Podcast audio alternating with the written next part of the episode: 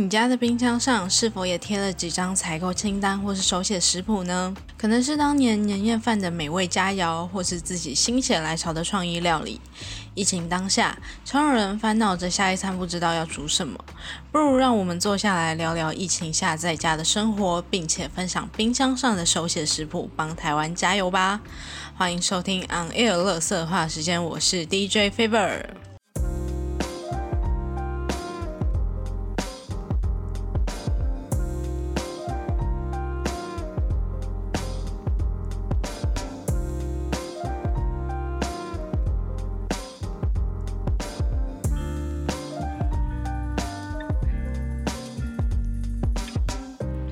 今天这一集叫做《冰箱上的手写食谱：外食族的防疫生存法则》。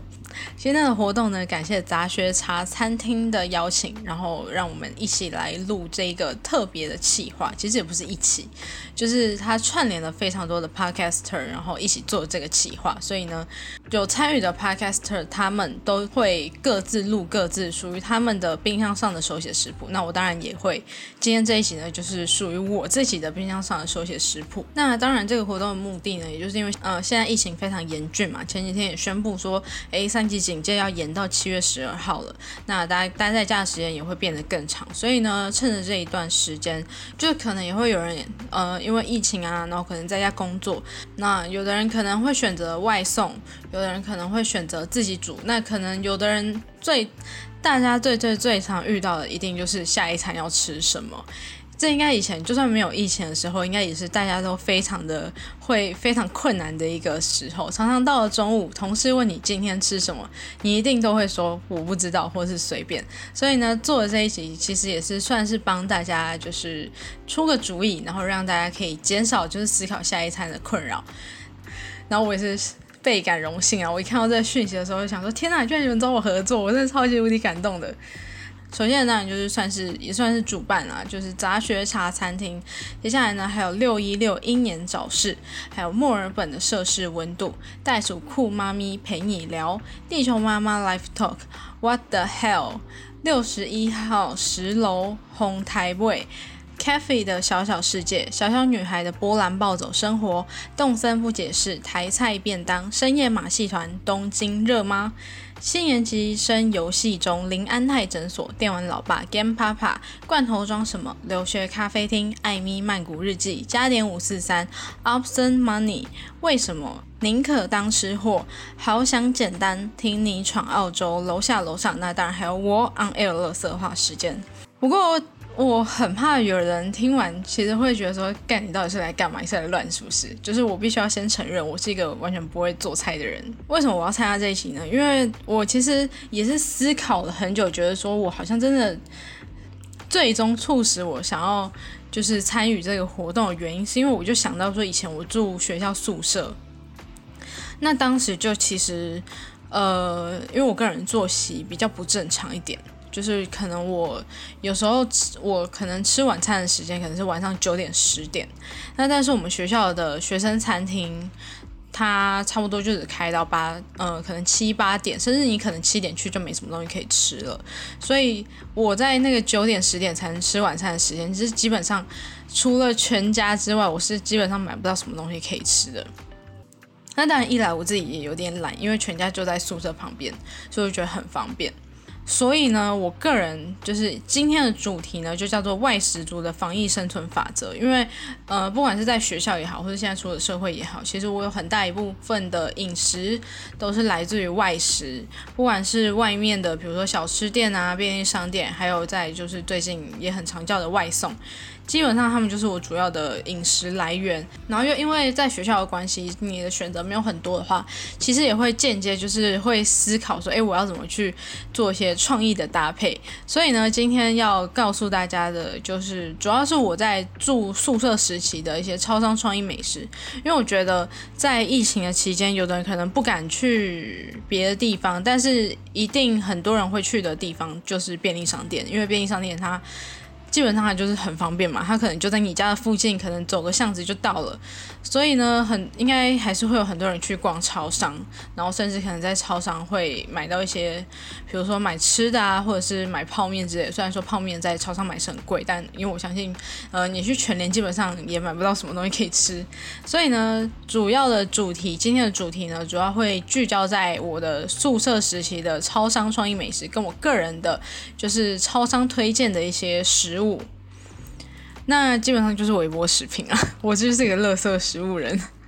然后，而且我还为了这个，就是特别做了一个小评比，就是在准备这一节的时候，我自己做了一个小评比，然后评出了一些我个人真的推荐到爆的，就是超商美食，跟我个人就是喜欢的，就是创意搭配。所以这基本上其实就是以我的口味为主。如果真的就是你觉得说，可能我觉得好吃的东西呢，你觉得说干这东西难吃到爆，那那我也是没有办法。那再来呢？我还准备，因为我是高雄人，然后接下来可能会离开高雄，所以呢，我准备了一些，就是我的高雄美食地图，就是整理了一些我觉得我以前在高，就是呃，我现在还在高雄，我在高雄呢吃到我觉得真的非常爱吃，然后也非常爱去的一些店，想要推荐给大家。那有一些店呢，它目前是有做外送，那有一些店是有做外带。那有一些店呢，可能就因为这个疫情的关系，或者是你可能离太远，也没有办法外送外带这些的，所以呢，我们就是先存起来，然后疫情就是等那个解封之后，我们再去吃爆他们。再来呢，我也就是有分享，要分享几部就是所谓让眼睛也能吃饱的作品们，就是我准备了几部，呃，比较你可以看到很多饮食有关的。不管是电影也好，还有漫画，所以我觉得今天这集基本上不会只有聊在料理的部分，因为我就是一个不会做料理的人。然后先来聊聊受到疫情所影响的生活。我本来是想要来抱怨一下我最近的生活，因为我最近的生活真的是，大家还记得我之前有一集靠背过公务人员吗？我最近又对他们就是燃起了一股怒气，但是我实在是，唉。只能说他们真的是罄竹难书。如果我在当时暴怒的时候，我会想说，干我这一这礼拜的 podcast 我一定要把它录出来。然后等我现在真的坐在坐在电脑前面要录音的时候，我就想，哎，算了，好累哦。所以呢，反正我只能说我最近的工作，应该说，呃，我之前好像有讲过，就是反正因为疫情的关系，前一份工作就是算 有有一个不是很好的结局。那其实，在这之间呢，也有找到新的工作，但目前就是还在等候，就是疫情的状况。所以呢，暂时就是前一份工作那边有一些案子，算是跑回去支援，然后就是在那边跟着他们一起受那些公务人员气，就是真的是熟悉的感觉。然后我一开始会答应帮这个忙，其实只是因为当时在家真的废了大概一两个礼拜，然后我觉得每天没有什么事情做，然后就作息不正常，因为我只要就是一没事做，我整个作息就会大暴乱。然后那时候就觉得哦，心真的很累，然后又很无聊。那想说，既然他们找我，然后我也没事做，那我干脆就来帮忙吧。来了几天我就后悔了，基本上呃。今天是呃算是半夜，但已经是礼拜天了。然后从上礼拜天开始，就是已经整整七天我都没有放假过，就整整七天都忙到爆。那今天是唯一一天我没有把工作带回家做的时候，我真的我真的是万幸。我就不方便透露是什么工作，因为。这也不是什么好好拿出来讲的东西，但我只能说，就是最近被工作搞得心很累，然后也就是期待说可以赶快解封，可以赶快脱离这个苦海。虽然说也是另外一份工作，但不管怎么说，至少我可以不用就是受公务人员的气，然后我可以换一个环境，然后看能不能换个转换个心情吧。再来呢，就是讲到防疫时间的饮食需求。那我刚刚有讲到说，在这段期间，我的防疫呃也不算防疫期间，基本上我的饮食来源最主要呢就是超商跟外食，外外面的小吃店，反正就是以外食为主。当然我家呃家里也会家人会煮，但反正不是我煮。然后其他只要不是在家的时候呢，就是以外食。为生。那最近因为疫情的关系呢，所以很多时候也会仰赖外送的平台。然后目前最常叫的一个一定是手摇饮料，就是反正我就是一个非常依赖手摇饮料过活的人。然后就是我家附近那几天就有点喝腻，可是因为现在就也不能跑太远，所以呢，我就只能依靠就是呃外送来叫手摇饮料。话说就是前几天因为下雨的时候，我就跑去做，我就没有骑车，我就坐火车回家。然后我很喜欢在那个高雄车站那个捷运站要到。火车站的那那一段，因为那边有，比如说有超商啊，有康世美啊，然后还有翰林茶馆，然后我很常在那边的翰林茶馆买饮料喝。然后前几天就是，呃，那那天因为刚好坐火车回家，我想说，哎，不然去看看那个翰林茶馆有没有开好的。然后就我发现，就是呃，火车整个火车站目前商店来说，好像只有康士美是开，因为。嗯，除了那个楼下那 mini s o 我没有去看之外，其他地方基本上都是关的。然后我就觉得很难过，因为我那时候已经做好准备，就是我要喝翰林茶馆，然后就翰林茶馆居然没有开。唉然后还有另外一个很常叫，就是我之前有在其他集的 podcast 推荐过的那个北藤贵，因为它离我家蛮，呃，虽然说不是到真的很近，但也算是一个就是外送还还可以送的距离。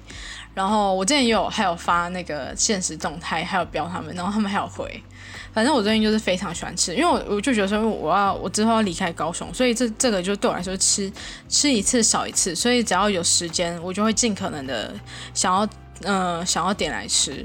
然后再加上因为他们同时也是饮料店，所以呢，你除了买那个北糖柜之外，你还可以另外点饮料，就是有点一举两得感觉。因为其他的你就只能。只能就是完全叫吃的，或者完全叫饮料。那万一有时候我可能还想要再买个什么来吃的话，就会很麻烦。然后我又不想要特别再跑去跑去超商，还是跑去哪里？所以我觉得叫他们那一家就整个就一举两得，因为我除了可以吃到北藤贵之外，我还可以另外买饮料。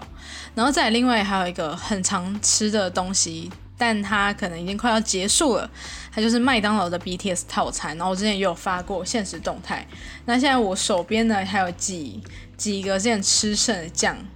很多人就是会比较说哪个酱比较好吃。然后我最一开始呢，我身边的人都推甜辣酱，所以我第一次有拿去沾酱的时候，我是沾甜辣酱。但那时候我觉得甜辣酱就不是很大，害我有点小失望。我觉得甜辣酱的味道就是。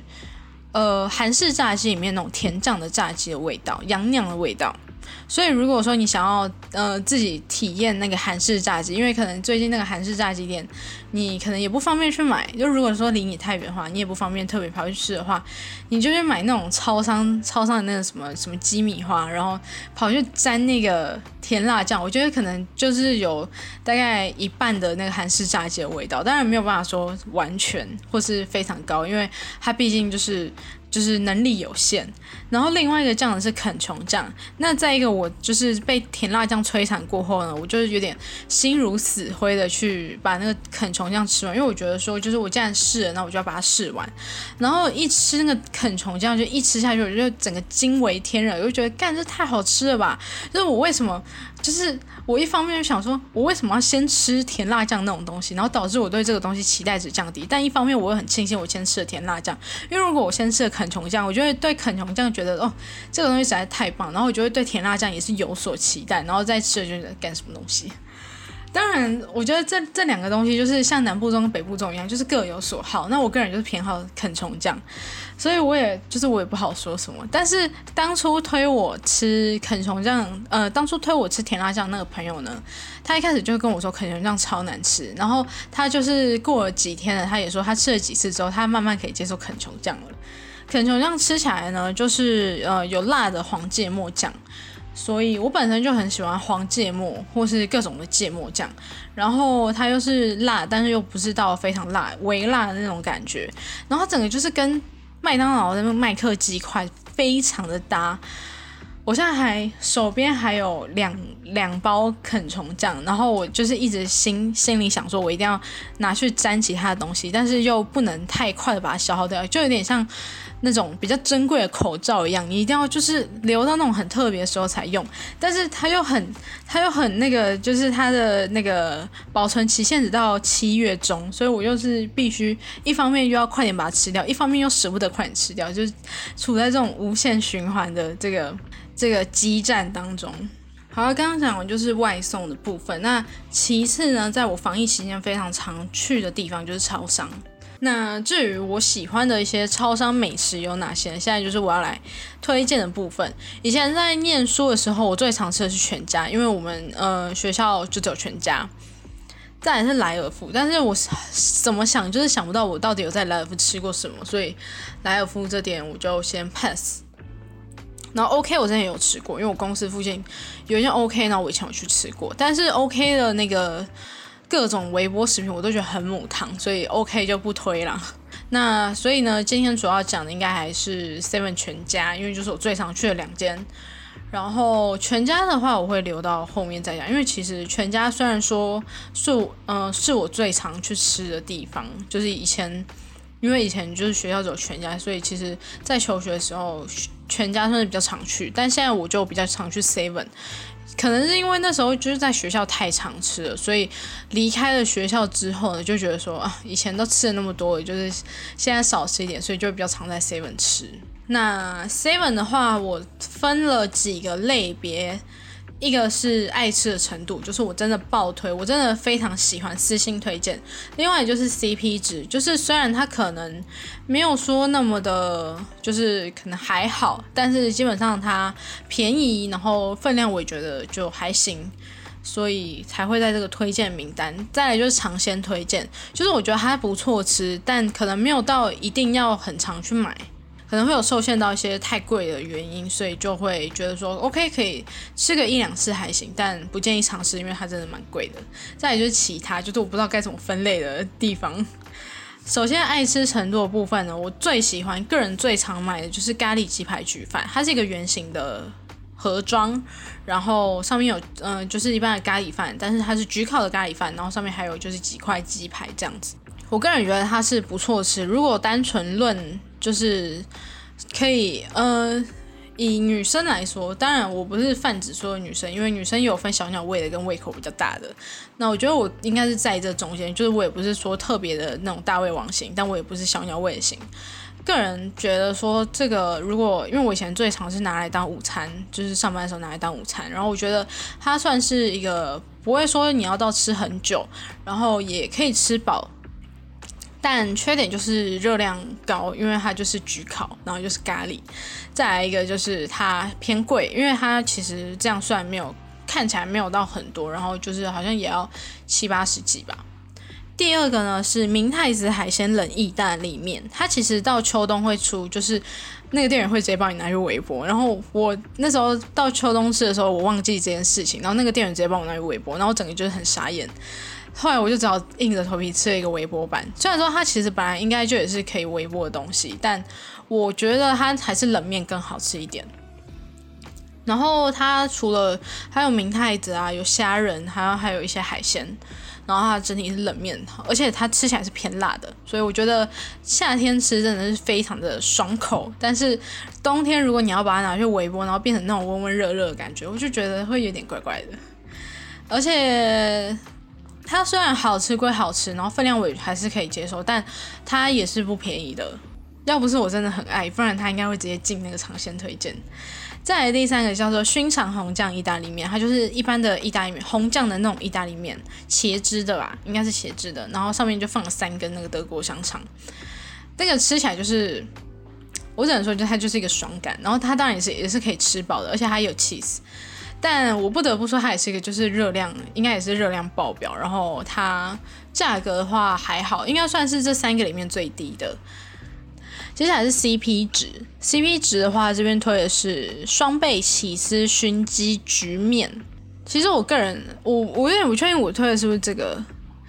但我觉得应该是它就是一个笔管面，然后我记得它好像我以前买是六十，但它现在可能有涨，有稍微涨一点。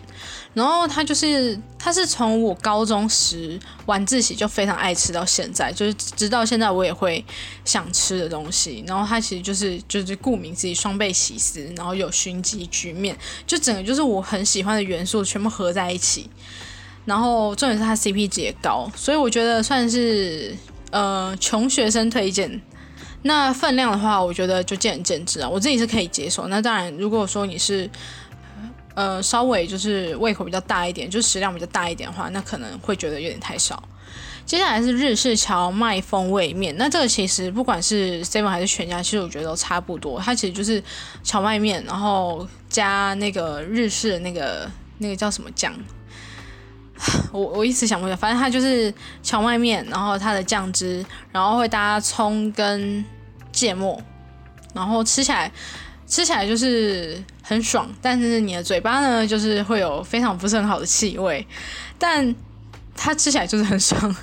然后我个人以前的话我会推 Seven，现在我就觉得都差不多。以前推 Seven 的原因是因为 Seven 那个装酱汁的地方，它是独立再多付给你一个碗，所以你会真的有那种好像在吃那个荞麦面的感觉。但是现在它全部就是跟那个便当盒就是直接一体成型了，然后就整个就跟全家差不多啊，只是那个盒子那个颜色长得不一样，所以我就觉得比较母汤一点。虽然说可能省成本啦，但是那个 feel 就没有了。接下来是中家府泡菜冬粉，虽然它小小一碗，但是它的分量也还算可以接受。当然，如果你是食量比较大的，肯定会不行。但是如果是小鸟胃啊，或者是那种想要省钱，或者是你就是只想要喝个汤，因为我呃之前会吃到那个，是因为当时我生理期，我只想要喝热汤，所以我才买那个来买那个来吃。然后其实意外的也是吃的蛮饱，除了汤之外，它还有冬粉嘛，然后还有一些年糕跟泡菜。所以我觉得算是 CP 值蛮够，因为它好像就五十几块而已。接下来尝鲜推荐的呢有两个，一个是帕玛森烤鸡生意大利面，然后这个我记得全家有出类似的东西，但我呃印象比较没有那么深刻，但他们都是一样，都是比较粗的意大利面的面条。因为我不是很常吃，然后因为它一份就是八十多块，然后我觉得它没有就像前面那个爱吃的那个那个推荐一那一样，就是我觉得我非常喜欢到，即使它很贵，我还是想要继续买。它真的就是我觉得，OK，我今天想要试一下，然后刚好有点闲钱，所以我觉得 OK 可以吃一下，但我不会想要常吃。那下一个是欧姆蛋牛肉咖喱饭。然后它也是有一次我吃腻了那个咖喱鸡排的时候呢，它一个替代的，但是它更好像我记得更贵一点。然后它分量其实看起来也没有特别多，然后吃起来我觉得就也还好，可能就只是那个欧姆蛋比较吸引人。但为什么我会因为欧姆蛋就买呢？这个也跟待会全家推荐有点关系，那我等下再讲。反正就是吃完之后我就深刻知道，就是咖喱鸡排焗饭完胜，所以我再也不吃欧姆蛋牛肉咖喱饭。就真的是，如果你今天想要吃咖喱，然后你又不想吃鸡肉的话，然后又想要有蛋啊，有牛肉，可以试一下，但也是一个不不会想要尝试的东西。那其他的话，其他就是一些小东西啊，它就是没有办法，对于我来说，它没有办法取代正餐，它就只能当个小点心。但是算是如果我想要买个小东西来吃的时候，我的首选，第一个是辣味鸡球。它就是蛮辣的，然后我觉得吃起来就也是偏爽，然后我觉得它的分量也不会太少。有时候我如果说我真的不想要吃那种一整份的微波食品的时候，就是想要吃小东西小东西的话，我会我可能会买那种微波的那个水饺，还是煎饺，反正就是饺，呃，那个超上那种饺子类，然后会再搭一包这个，就直接配着吃，我觉得也是一个还不错的选择。虽然说这都不是一个省荷包的方法。但因为我今天要教也不是什么省钱美食啊，所以就是先不考虑荷包了。接下来叫做石安牧场香卤蛋白丁，这是我看一个 YouTuber，呃，叫做油井盐井，但现在他们好像就是柴火，就现在只剩油井，反正就是他们以前做的影片当中有推过的超商美食，然后当时呢。就因为看了那个，我以前对这个东西完全没有兴趣，然后因为看了那个，我才去尝试，是还不错，但是我觉得没有到，就是我今天要讲一个辣味鸡胸嘛，那还有一个一个是另外一个，就是没有比那两个是我在更想吃，但如果说那两个都刚好卖完了，那我就会选进而选择它。接下来另外就是石安牧场温泉蛋，然后它一包是两个。这应该可以算是我在 Seven 小东西里面的最爱，因为它就是溏心蛋，然后我个人就是爆爱溏溏心蛋，然后它一包又有两个，你就会觉得有那种 double 的那种快乐感，所以它就是我想要吃小东西，可是我又不想要吃像辣味鸡球那种口味那么重的时候，我就会买温泉蛋，就是可以满足我的一个小确幸。接下来就是讲到全家的推荐料理。那全家认真讲，就是正餐的部分就两个，然后其他就是小东西。然后两个，一个两个都是同样的东西，这就是我刚刚讲的，就是欧姆蛋部分。一个是奶油鸡奶油鸡排欧姆蛋烩饭，另外是咖喱猪排欧姆蛋烩饭。那我个人其实两个没有特爱哪一个，就是平均，基本上我都喜欢。他们基本上也是每次我去超商买晚餐的时候的首选，也算是一个现在在叫我吃，我可能会怀念起宿舍味道那种感觉吧。但是我其实已经自从我没有呃没有住宿舍之后，我就很少再吃过了，所以有点怀念。但我又不会特别想去买，因为我觉得它也是偏贵的那一种。可是就是如果真的我有一天只能吃全家的话，我一定会第一个跑去拿。就是这两这两种的其中一种，然后其次我想推的是全家，他们还有一个东西叫妈妈主义。那我其实我想推的就两个，一个是香辣霸王鸡球，香辣霸王鸡球基本上就类似呃 seven seven 的那个辣味鸡球，然后另外一个就是三星葱抓饼。三星葱抓饼呢，我个人推其实主要是因为我有时候会拿它去当早餐，或者是就是午餐也会啊，但最多是早餐。应该也是之前某一集有讲，就是那个很恐怖的学生餐厅。以前我还住在那个学生餐厅旁边的宿舍的时候，我就很常会在那一间学餐的早餐买葱抓饼。当然，自从我发生那个呃室友跟我讲那个很恶心的事件，我不知道有没有讲到这个，我就讲我拉肚子的事情。反正，在那之后，我就很少在那边买东西了。那之后，我就搬到全家旁边的那间宿舍，然后我就有时候我就会买三星葱抓饼来当早餐，或者是当比如说我下午下课回去，然后当点心吃。接下来要讲就是住宿生实习的超商创意美食，因为我就说我作息不正常，然后我有找超商可以吃。那其实呢，有很多时候我去买晚餐的时候，我们学校旁边那个呃宿舍旁边那个超商的微波食品那边，就是正餐类，基本上它很常是被扫空的状态，特别是在疫情爆发之后。所以呢，我就只能自己寻找一些还能够温饱的东西。那其实我。我更常吃的应该是满汉大餐，因为它基本上就不会缺货，因为我们学校就是很大的很大一排都是泡面柜，那基本上它不太常缺货，因为我也从来没有看到就是学校的泡面有缺货过。虽然说它很贵，但为什么我会说它可以也可以当正餐来吃的点是说，因为我觉得一般的泡面都太分量太少，满汉大餐它又偏辣的关系。那因为我自己是虽然我不怕吃辣，但是有时候还是会觉得说不太 OK，就我胃会痛。满汉大餐对我来说就是我可以把那个面呃泡泡面的时候，我可以把那个汤加到无敌满，然后你吃完面吃完那个肉，然后再喝把汤喝完之后，那个饱足感就来了，然后。你就不会想要再吃其他东西，因为有有时候真的晚上会想要吃其他零食，但那个吃完你就不会想吃其他东西。所以虽然说满汉大餐是泡面界里面算比较贵一点的，比较贵一点的选择，但是通常吃完我也不会有其他的心力想要再花钱买其他的东西。所以我觉得有时候砸贵一点东西也不见得是一个不好的事情。但可能会有人觉得把泡面汤全部喝完非常不健康，但相信我，以我那个时候的那个作息不正常的那个程度来说，吃不健康的食品已经是相对健康的了。好，那再来就是其他我的超商创意美食，因为满汉大餐它不算什么创意美食，它只是一个选择。我最想吃的是饭团加泡面，但我的点是说。呃，泡面的面吃完，然后那个汤再继续加饭团，所以这个时候当然就可以买一些分量比较少的泡面，因为你有已经有饭团，所以这个吃完就会超饱。然后我个人觉得饭团的话，你只要不要吃那种口味太重的，其实都还行，就真的是汤泡饭的感觉。接下来下一个呢，是有一次我想要在学校的学餐，就我终于有在正常的时间吃晚餐，然后那时候我就在学校的学餐买了一份水饺，大概八颗十颗，忘记到底几颗。然后那时候我就觉得，只是水饺好像不够饱，所以呢，我又跑去全家，对我就觉得说我干嘛为什么不直接在全家解决就好？反正呢，我就去全家买那种即食的那种汤包粉，就是那种呃，它就是一包粉嘛，然后你加水，它就会变成汤。然后我就买了，随便买了一个，好像是什么柴鱼之类，反正就随便买一个，然后就把它泡开之后呢，再把那个水饺加进去，就变成汤饺。然后或者是有时候就是比较穷的时候，会直接拿那个汤粉，然后配科学面或是其他的呃泡面之类，就是假装自己是有在吃泡面，但其实就是吃的比较寒酸一点。然后这两个就算是我比较常吃的啦，因为其实其他时间的话，我就会吃。一般的就是微波食品，那这些是我真的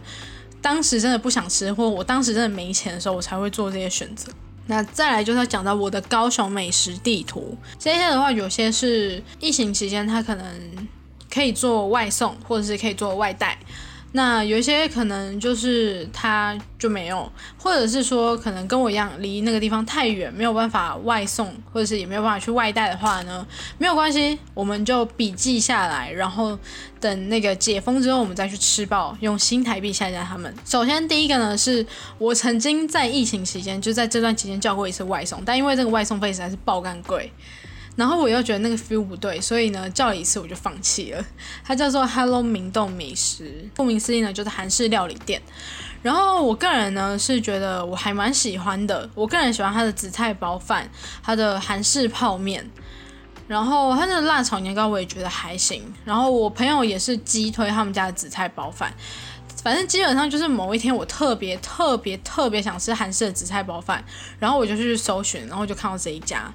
然后它好像就在那个新觉江那光南附近而已，所以其实还蛮好找的。然后离捷运站也近。我觉得他们家的特点呢是，呃，除了本身是韩式餐厅之外，它还有一区就是那种杂货区，就是有泡面，有韩国泡面、韩国零食，还有像是呃，我们很常在那种韩式烧烤店会看到那个 polo 的。乳酸饮料，还有韩式那个烧酒，反正就是有很多的韩式的东西可以让你爆买。下一个呢是在武庙路上的手工蒸饺，我有点忘记它确切的名字叫什么，因为他们的招牌就写手工蒸饺，那就是他们的招牌。然后呢，它是在五块厝站附近，在那个武庙路上。然后它算是我从小吃到大的美食，而且它其实现在名气够高，基本上也不用我来推荐。那个到正餐时间就是一堆人，当然我相信现在可能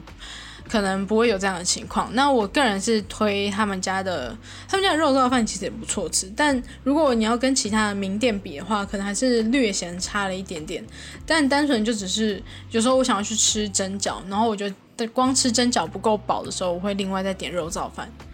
然后另外我个人极爱的一定就是手工蒸饺啦，手工蒸饺真的是。我不太会形容，但它就是非常的好吃。它的皮就是跟一般的蒸饺吃起来又不太一样，可是就是会很好吃的那一种。看来我没有当那种美食创作者的潜力，我整个就是想不出什么好吃的形容词。但我就是很推这间。然后就像我说，它基本上不用我来宣传，在疫没有疫情的期间，应该正餐时间就是呃非常爆满的情况。那再来呢？我不得不说，虽然我很推，但也是它也是有一点小缺点的。就是我小时候吃的时候，它一份十颗才四十块，那现在好像已经涨到六十块。但是我个人是觉得这也是没有办法，就是现在这个时代，什么东西不涨嘛？有有啦，薪水，但唉，也算是很可惜啊。就是它现在已经不是，如果我再加点个肉燥饭的话，基本上就不是一张一百块可以找得起来的东西了。但我还是会想吃。基本上，我从小到大已经带了不少同学回去吃。每次只要有跟朋友约在那个附近的话，我就跟朋友说：“哎，我们去吃蒸饺。”然后很多朋友也是吃完之后觉得很爱吃，他们还会自己再跑去吃。接下来下一个是也是韩式的，叫做明朗米热狗。然后它在文化中心跟巨蛋附近都有开分店。然后他是他真的是韩国的大叔开的，然后他就是特别有名的是那个莫扎瑞莫扎瑞拉起司的热狗，它就是你咬下去，然后那个会砍息砍的非常爆干长的那一种。然后它又跟一般的那种大只的热狗不一样，因为它除了那个炸出来之外，它外面还会再裹一层糖粉，然后你可以自己决定你要沾什么酱。通常我都是加黄芥末，所以。那个味道吃起来就会跟你一般在那种咸酥鸡摊买那种比较大只的那个热狗，就是那种包面粉的热狗不太一样。然后我个人是比较喜欢这一种，就是有时候我以前我还会特地坐车去那边吃，那当然现在是比较没有办法。然后他们家的话，其实泡面也是，呃，韩式拉面也是不错的啊。我个人特别喜欢是泡菜煎饼，但是泡菜煎饼就是口味有点重，所以有时候吃完真的会觉得有点重咸。下一个。它虽然不是单纯韩式餐厅，它是复合式餐厅，它应该有卖一些意大利面啊、炖饭那类的。但是我目前只有吃到韩式的料理，它叫做卡斯复合式餐厅。然后它好像不是只有高雄有店，好像其他县市也有。但是因为我就是在高雄嘛，所以我只吃过就是文化中心附近店。然后它是单纯有一次我跟朋友要约吃饭，然后我们不知道吃什么时候，意外找到的一间店。然后我个人是推它的韩式拉面，为什么？我好像特别就是基本上只要是去韩式料理店，我一定都会点韩式拉面。我也不知道为什么，反正韩式拉面我就是很喜欢。然后他们也有那种就是呃很多你去吃韩国料理的时候，都会有那种拳头大小那个捏饭团，然后它是它可以让你自己手工，就是你可以自己捏的。所以那时候我跟我朋友就有玩。那它当然也有类似那种，就是呃有一种拌饭是它放到那种便当盒，然后你要在那边去摇，把它摇开的那种拌饭。反正它就是有很多的韩式料理，然后它的饮料我也觉得很好喝。它主要都是以气泡饮为主，然后我个人好像是喜欢一个叫接骨木之类的气泡饮。最后两项我是把它分类啦，一个是臭豆腐，一个是火锅。然后臭豆腐我推的是道明中学附近的爱椒鱼臭豆腐。然后另外一个它是有连锁的，叫做一派胡言酵素臭豆腐。那爱椒鱼基本上，因为我是读道明的，所以爱椒鱼基本上就是从以前高中时期就一路吃到现在。那有时候我妈可能想买臭豆腐的时候，她也会买那一家的，就是直接一人买一份当晚餐吃。然后它的臭豆腐，我觉得这也不用说，除了臭豆腐好吃之外，它附的那个泡菜也是非常好吃。就是反正我不会形容，我就觉得讲好吃这样。接下来要讲的是一派胡言，一派胡言是我近期才吃到，然后那时候只是，呃，公司做了一个活动，然后有一个是老板的朋友下高雄来，然后那时候呢，老板就跑去买了那个一派胡言来给他吃，然后当然也有分给其他同事，然后有分给我，然后那时候我吃到，我就想说。它看起来就是一个很像咸酥鸡的东西，因为它就是臭豆腐，然后又撒了很多胡椒盐，就是真的是如它的名字一样一派胡言。但是我一吃下去，我觉得虽然可能是一个很普通的搭配，但就觉得好，我没有吃过这个搭配，但它真的是太赞了。然后那时候呢，我就一直很想，因为我后来就得知说它是连锁，然后我家附近刚好也有一间，我就一直很想要去买来吃，可是。刚好因为疫情的关系，他一直没有开，但是最近好像有开。可是因为他都开下午时段，因为我下午就是要上班，我就没有办法，我就没有办法去吃，唉，太可惜了。但我还是希望说之后有机会可以吃，再吃一次，因为我真的是念念不忘那个味道。我真的不夸张，就是那个那个时候疫情期间刚开始爆发那个三级警戒的时候，我真的是每天都去 Uber 上面看说他到底有没有开，但是每天就是没有。然后有一天他终于说他要开了，可是那时候我就也没有空去吃了。最后就是火锅类，然后火锅类我个人推了两间，一间是连锁叫日出小火锅，然后日出小火锅它好像可以做外带，但是外带是你一定要去现场外带的那一种，就是它好像没有外送，就比较可惜一点啦。但是如果你家附近刚好有的话，就是可以去买买看。然后我没有特推哪一种，因为我个人喜欢是它的臭豆腐，对，就是臭豆腐，它的臭豆腐跟前面两种的比较不太一样，它是一整块的那一种。然后我通常会加泡菜或者加其他的料，就是我我加的泡菜不是臭豆腐那种台式泡菜，我是加韩式泡菜，因为他们就是可以单点泡菜，然后我觉得也不错，但是吃到后面会有点干，因为太大块了。可是因为是火锅的关系，所以如果真的觉得太干的话，就搭个火锅汤一起喝就好。另外一个也是我某一次误打误撞吃到，然后我觉得超好吃，好吃到我后来还又找了我朋友再回去吃一次的。它叫做青木堂，然后它跟前面讲那个明朗米热狗跟卡斯富尔斯餐厅都是都在附近啊，都在文化文化中心那边，就是高师大那边。然后它是偏比较高价位一点的火锅，就前面那个是小火锅，就一份可能一两百块，但青木堂的话，我两次去吃都有吃到四五百块，然后它是算单点的。然后我个人鸡推樱桃鸭，樱桃鸭真的超好吃。然后它的特色是，你点一份餐嘛，除了有肉盘之外，还有菜盘。可是你菜盘可以再换肉，所以我除了点肉之外，我那个菜盘，因为我不喜欢吃菜，就我不喜欢吃小火锅附的菜，因为有时候一定会给到一些我不喜欢吃的东西，所以我就会拿去换肉。然后换肉的就等于说我有两盘肉可以吃，就超爽的。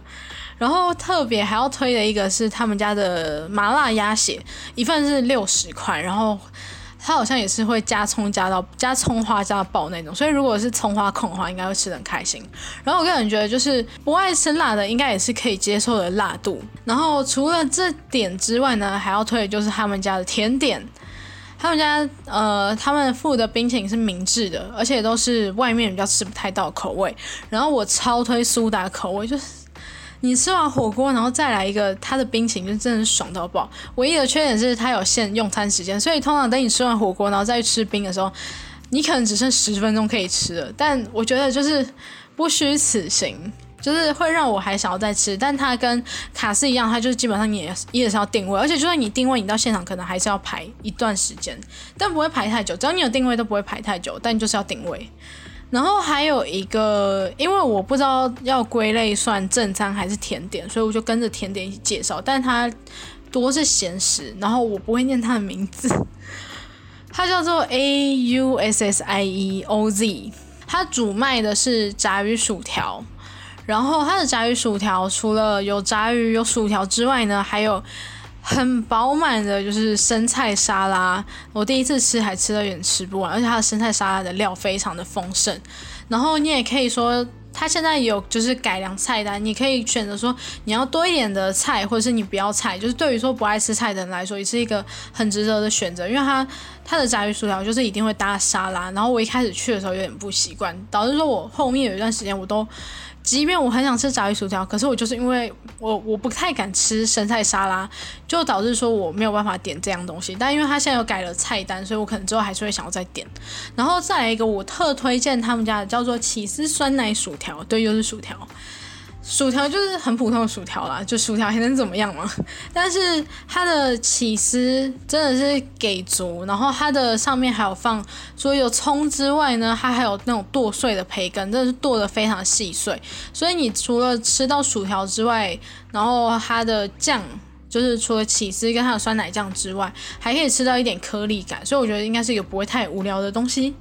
然后再来就是它的鸡翅，它的它有出拌拌鸡翅，然后还有墨西哥鸡翅跟韩式的鸡翅，反正我都会点拌拌，然后基本上就是可以当正餐啦。再来我还要很推荐是他们家的气泡饮，之前因为矮子万的应援关系，我有喝他们家的梅果气泡饮，然后那时候我就觉得，虽然它就只是很普通梅果气泡饮，但是因为那时候可能天气蛮热，然后有时候还不时会下雨的那种天气，可是那时候喝到那个东西，我就觉得整个是神清气爽。然后又看到最近这种天气，我就开始很想念他们家的那个梅果气泡饮，就觉得说之后有时间我会想要再再去喝，然后我可能还会再买其他东西来吃。然后我要特别讲的一点是，他们家算是接蛮多的偶像的应援活动，但是如果你是妈妈木的粉丝的话，因为可能他们店家就也是妈妈木的粉丝吧，所以只要碰到妈妈木的应援，就是非常的就是。整个就是当国定假日在放那一种，所以如果你是妈妈木的粉丝，也可以去那一间。基本上我觉得，如果是高雄的那个妈妈木的粉丝，应该都知道这一间了吧？应该我也我也不用特别再推荐。但我就是必须说，我真的是爱死那一家。虽然说那一家就离我家超远，因为它在三多商圈，但我真的是只要有机会去，我真的一定会想要买，一定会想要买。就算我那时候可能已经吃饱，我还是会想要再买个薯条回去。好，接着就来到甜点部分了。然后甜点的话呢，首先要推的叫做万斯旺斯甜点，它以前叫存在甜点，那因为存在甜点后来好像被人拿去注册关系，所以才改名。我必须要推的就是他们家的桂花苹果生乳酪，那个真的超好吃，但因为它是在。呃，盐城那边，所以就离我比较远，所以我至今只吃过两次，但我真的念念不忘那个味道。就是别人问我盐城有什么好吃的甜点，我第一个一定推荐就是旺食，然后我一定跟他说一定要吃桂花苹果生乳酪，就是我两次去两次都有吃。它就是一般的生乳酪嘛，然后会放呃桂花的那个酱，然后再搭那个呃苹果的算是果干吗？然后那个其实也蛮好吃的，然后它的，反正它整个就是会飘着那种淡淡的桂花苹果香，然后那个生乳酪就超好吃。因为我曾经在某一次去台北的时候，然后在台北的咖啡厅吃了一块柠檬的生乳酪，然后那时候我吃完，他们价格是一样，然后那但是台北那个小很多，但除此之外，它也没有就是旺斯的好吃。然后吃完之后瞬间想念家乡味，虽然说我隔天就要回高雄，但我吃完我整个就是觉得。它怎么比得上我们盐城的旺斯甜点？即便它开在东区，我还是觉得它比不上。在我心中，那桂花苹果生乳酪就是神一般的存在。然后他们家呢，其实是会定期更换菜单的，所以你也不用怕说会吃腻。但是桂花苹果生乳酪是一直都会存在的。然后我上次去的时候，我有点他们家的，因为好像那时候刚好遇到生理期吧，我好像两次去都遇到生理期，超巧。反正那时候呢，因为想要喝点热的，所以我就点他们家的茶，然后他们家的茶呢也是泡的很好喝，所以呢诚挚推荐。它离捷运站也很近，所以呢就推荐说，如果有到博二去的人呢，也可以顺便去旺斯甜点坐坐看。而且他们以前是好像礼拜三还是礼拜四才开始开到礼拜天，就是前面几天休息的，但是他们现在是每天都营业。接下来要推的也是在盐城，反正我有很多我个人很推的店都在盐城。然后它叫做银座剧场，它基本上也是一间你一定要定位才能吃得到的店。反正我那时候就是很幸运的订到了位置，因为有一次我要去的时候发现没有位置订了，就是我要定位的时候发现没已经客满了。然后后来第二次要去的时候很幸运的订到，然后我个人推荐的是他们家的那个叫什么鲑鱼的烤饭团。但我必须要说，我会推的点是因为它是老屋改建的，然后会有那种日式、日式那种呃居酒屋的气息。尤其它的一楼啊，它是那种吧台式的，所以你就整个很像在看，就是那种日剧啊、日本电影会出现的感觉。然后整个进去，我真的就是跟我朋友在里面狂拍照，然后一路到我们吃到东西，我们吃的东西也是先开始狂拍，然后吃完之后也是一阵狂拍。那个整个那个 feel 都超级，那个 feel 都给你给的很满。就如果你很喜欢那种复古感啊、日系感，然后又是那种老老老的那种感觉，真的非常激推银座剧场，但就是要定位。然后推的是它的呃烤饭团，它的烤饭团应该是算，它不是只有烤饭团，它还有一些小菜跟味增汤。然后特别推的甜点呢，就是他们家的棒蛋糕。它的棒蛋糕做的那种像富士山形状。然后我个人是很喜欢伯爵茶，所以只要有伯爵系列的甜点，呃，只要我去一家店，然后看到他们有伯爵系列甜点，我都会优先点。那我那时候看到有伯爵茶的棒蛋糕，我当然就是点了。然后一咬下去，那个茶香味就非常的满，个人很推。但是如果要说到棒蛋糕的话，我个人。力推另外一间店，叫做信德店棒蛋糕。信德店棒蛋糕呢，是一对同志情侣他们所一起开的。那以前一开始是在盐城的市场里面，然后后来有一间小店面，然后现在他们真的真正开了一间自己的店。因为之前那个小店面其实是算是借别人的，那现在他们真正开了一间自己的店，然后也是在盐城。所以有兴趣的就是可以去看看，然后我个人也是很推他们家的棒蛋糕，然后我个人最推的就是伯爵茶棒蛋糕。它除了伯爵茶棒蛋糕之外，它上面还有一块糖渍的杏桃。基本上每一次去我都会买，就算他们后来开的店面有那种就是单片的棒蛋糕，我还是会买一整条。就我真的非常喜欢吃，就是只爱吃到我没有办法满足，我只吃一两片。然后后来就是呃，前面跟我一起去银座剧场的那个学妹，她也很喜欢信的店，然后她有一次就。拿了一条他们家的芒果棒蛋糕，然后就是来分我一起吃，然后我也是觉得超好吃的，因为我个人不是特别爱吃芒果，就是你给我我会吃，但我平常不会主动去吃的那种，呃，所以基本上我看到他们家有出芒果棒蛋糕的时候，我也是完全不会考虑，就我宁可呃点其他的口味，但我也不会考虑到芒果。可是那时候学妹请我吃的时候，我就觉得天呐，我真的是。要不是他有请我吃，我真的会错失良机。就是那个芒果棒蛋糕太好吃了，可是我现在看他们菜单，他们好像已经没有芒果棒蛋糕了。但是他们还有其他很很棒的口味，像是他们有出莓果的，也有出抹茶的。然后他们会不时推出那种期间限定的，就是你一定要预购才能吃得到的那种棒蛋糕，就是限定口味的。所以基本上关注他们的 IG，基本上就可以得知到各种消息，然后也可以知道说他们有没有开店。接下来呢，当然就是之前也推过，然后刚刚我也有讲过，就是我在外送期间，就是我在防疫期间点外送一定都会点的，叫做桂里记北藤桂。然后我觉得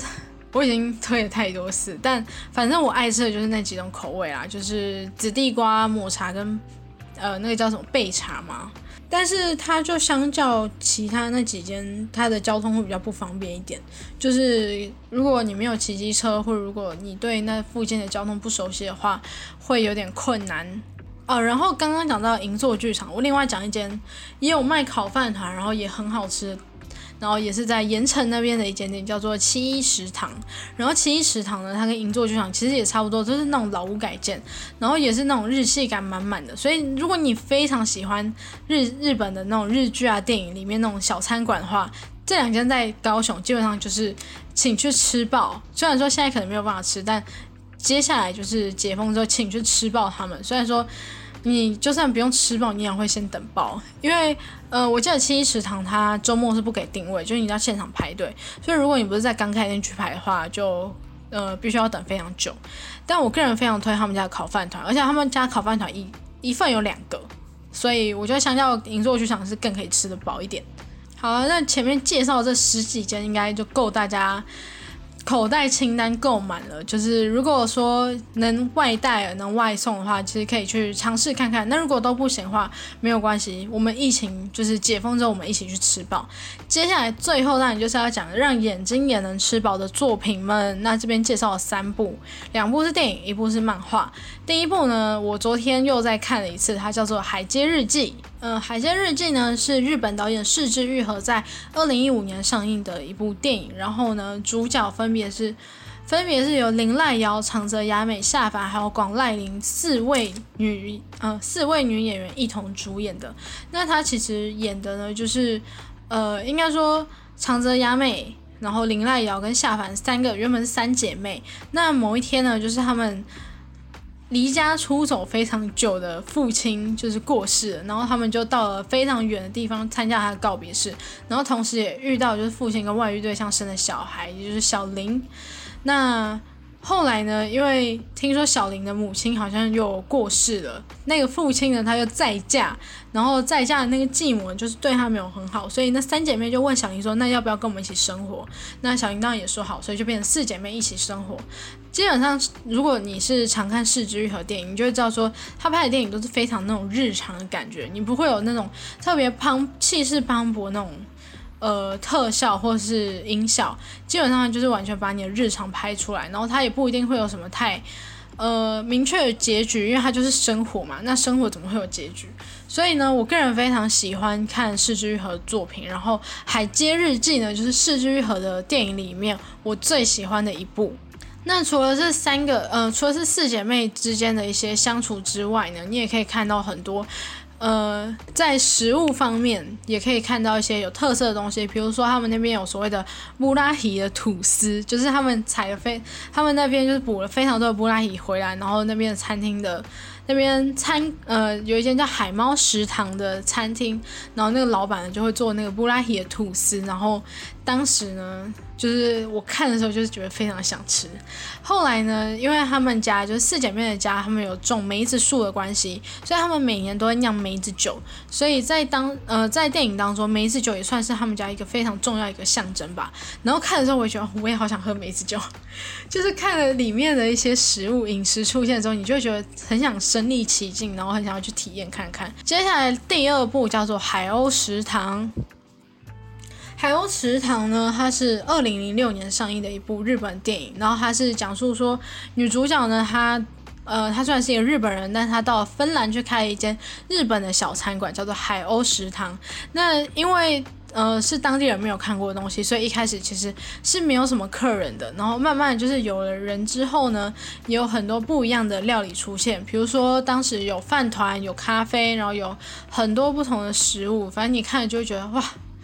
除了那种日常感满满，然后它的调色也非常的漂亮之外呢，你就会觉得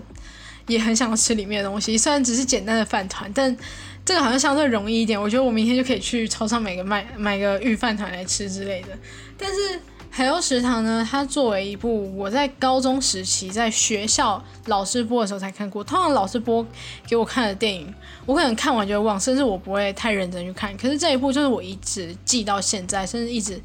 都还想要找机会再看，它就是一部虽然说它的步调很慢，虽然说它可能非常日常，但是你会看的非觉得非常的温馨、非常疗愈的一部日本电影。然后最后要讲的就是一部漫画，叫做《点心公主》。《点心公主》呢是漫画家安藤夏美所做的作品，一共有发行十集的单行本。因为我个人是不知道它有没有在周刊连载，因为我看的就是单行本。然后。他就是讲述说，呃，女主角叫七红香，然后她小时候呢，曾经因为就双亲过世的关系，然后又很难过，当时遇到一个布丁王子，就是那个男生给她一个布丁，她就一路就是记那个初恋，记到现在。长大之后，她因为就是以那种特优生的名义，就进入了东京的新花学院。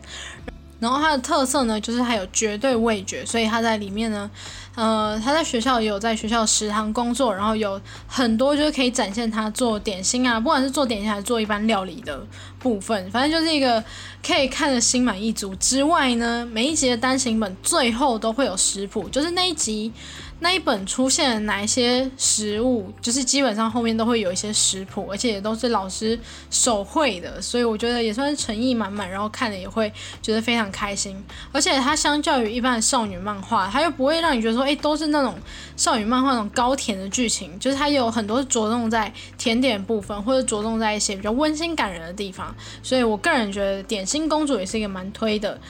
好，那今天呢，介绍了非常多。各种不同的，呃，我平常吃的东西啊，或者是解封之后我想吃的东西啊，或者是我平常爱看的跟这些有关的作品。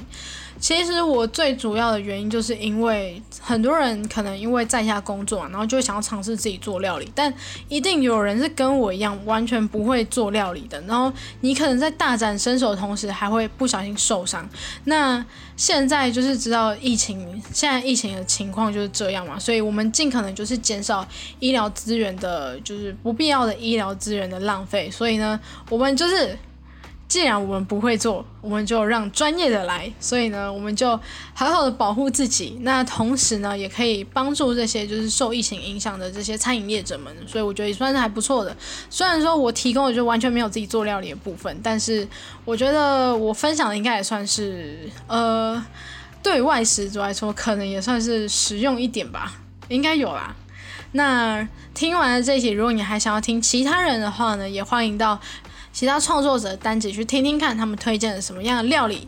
也很感谢就是主办杂学茶餐厅的邀请啦。那他们还有特别架设一个网页，然后网页的部分呢，我也会放在资讯栏上面，也可以去，也可以点进去看看其他的创作者他们做哪一些有趣的部分，就是烦恼的，呃，解决你。思考下一餐要吃什么的烦恼，那有什么想要分享的？就是你觉得高雄有哪些你觉得也很不错的店，也可以推荐给我。希望我来得及在期限之前做完，然后上架。那就先这样啦，拜拜。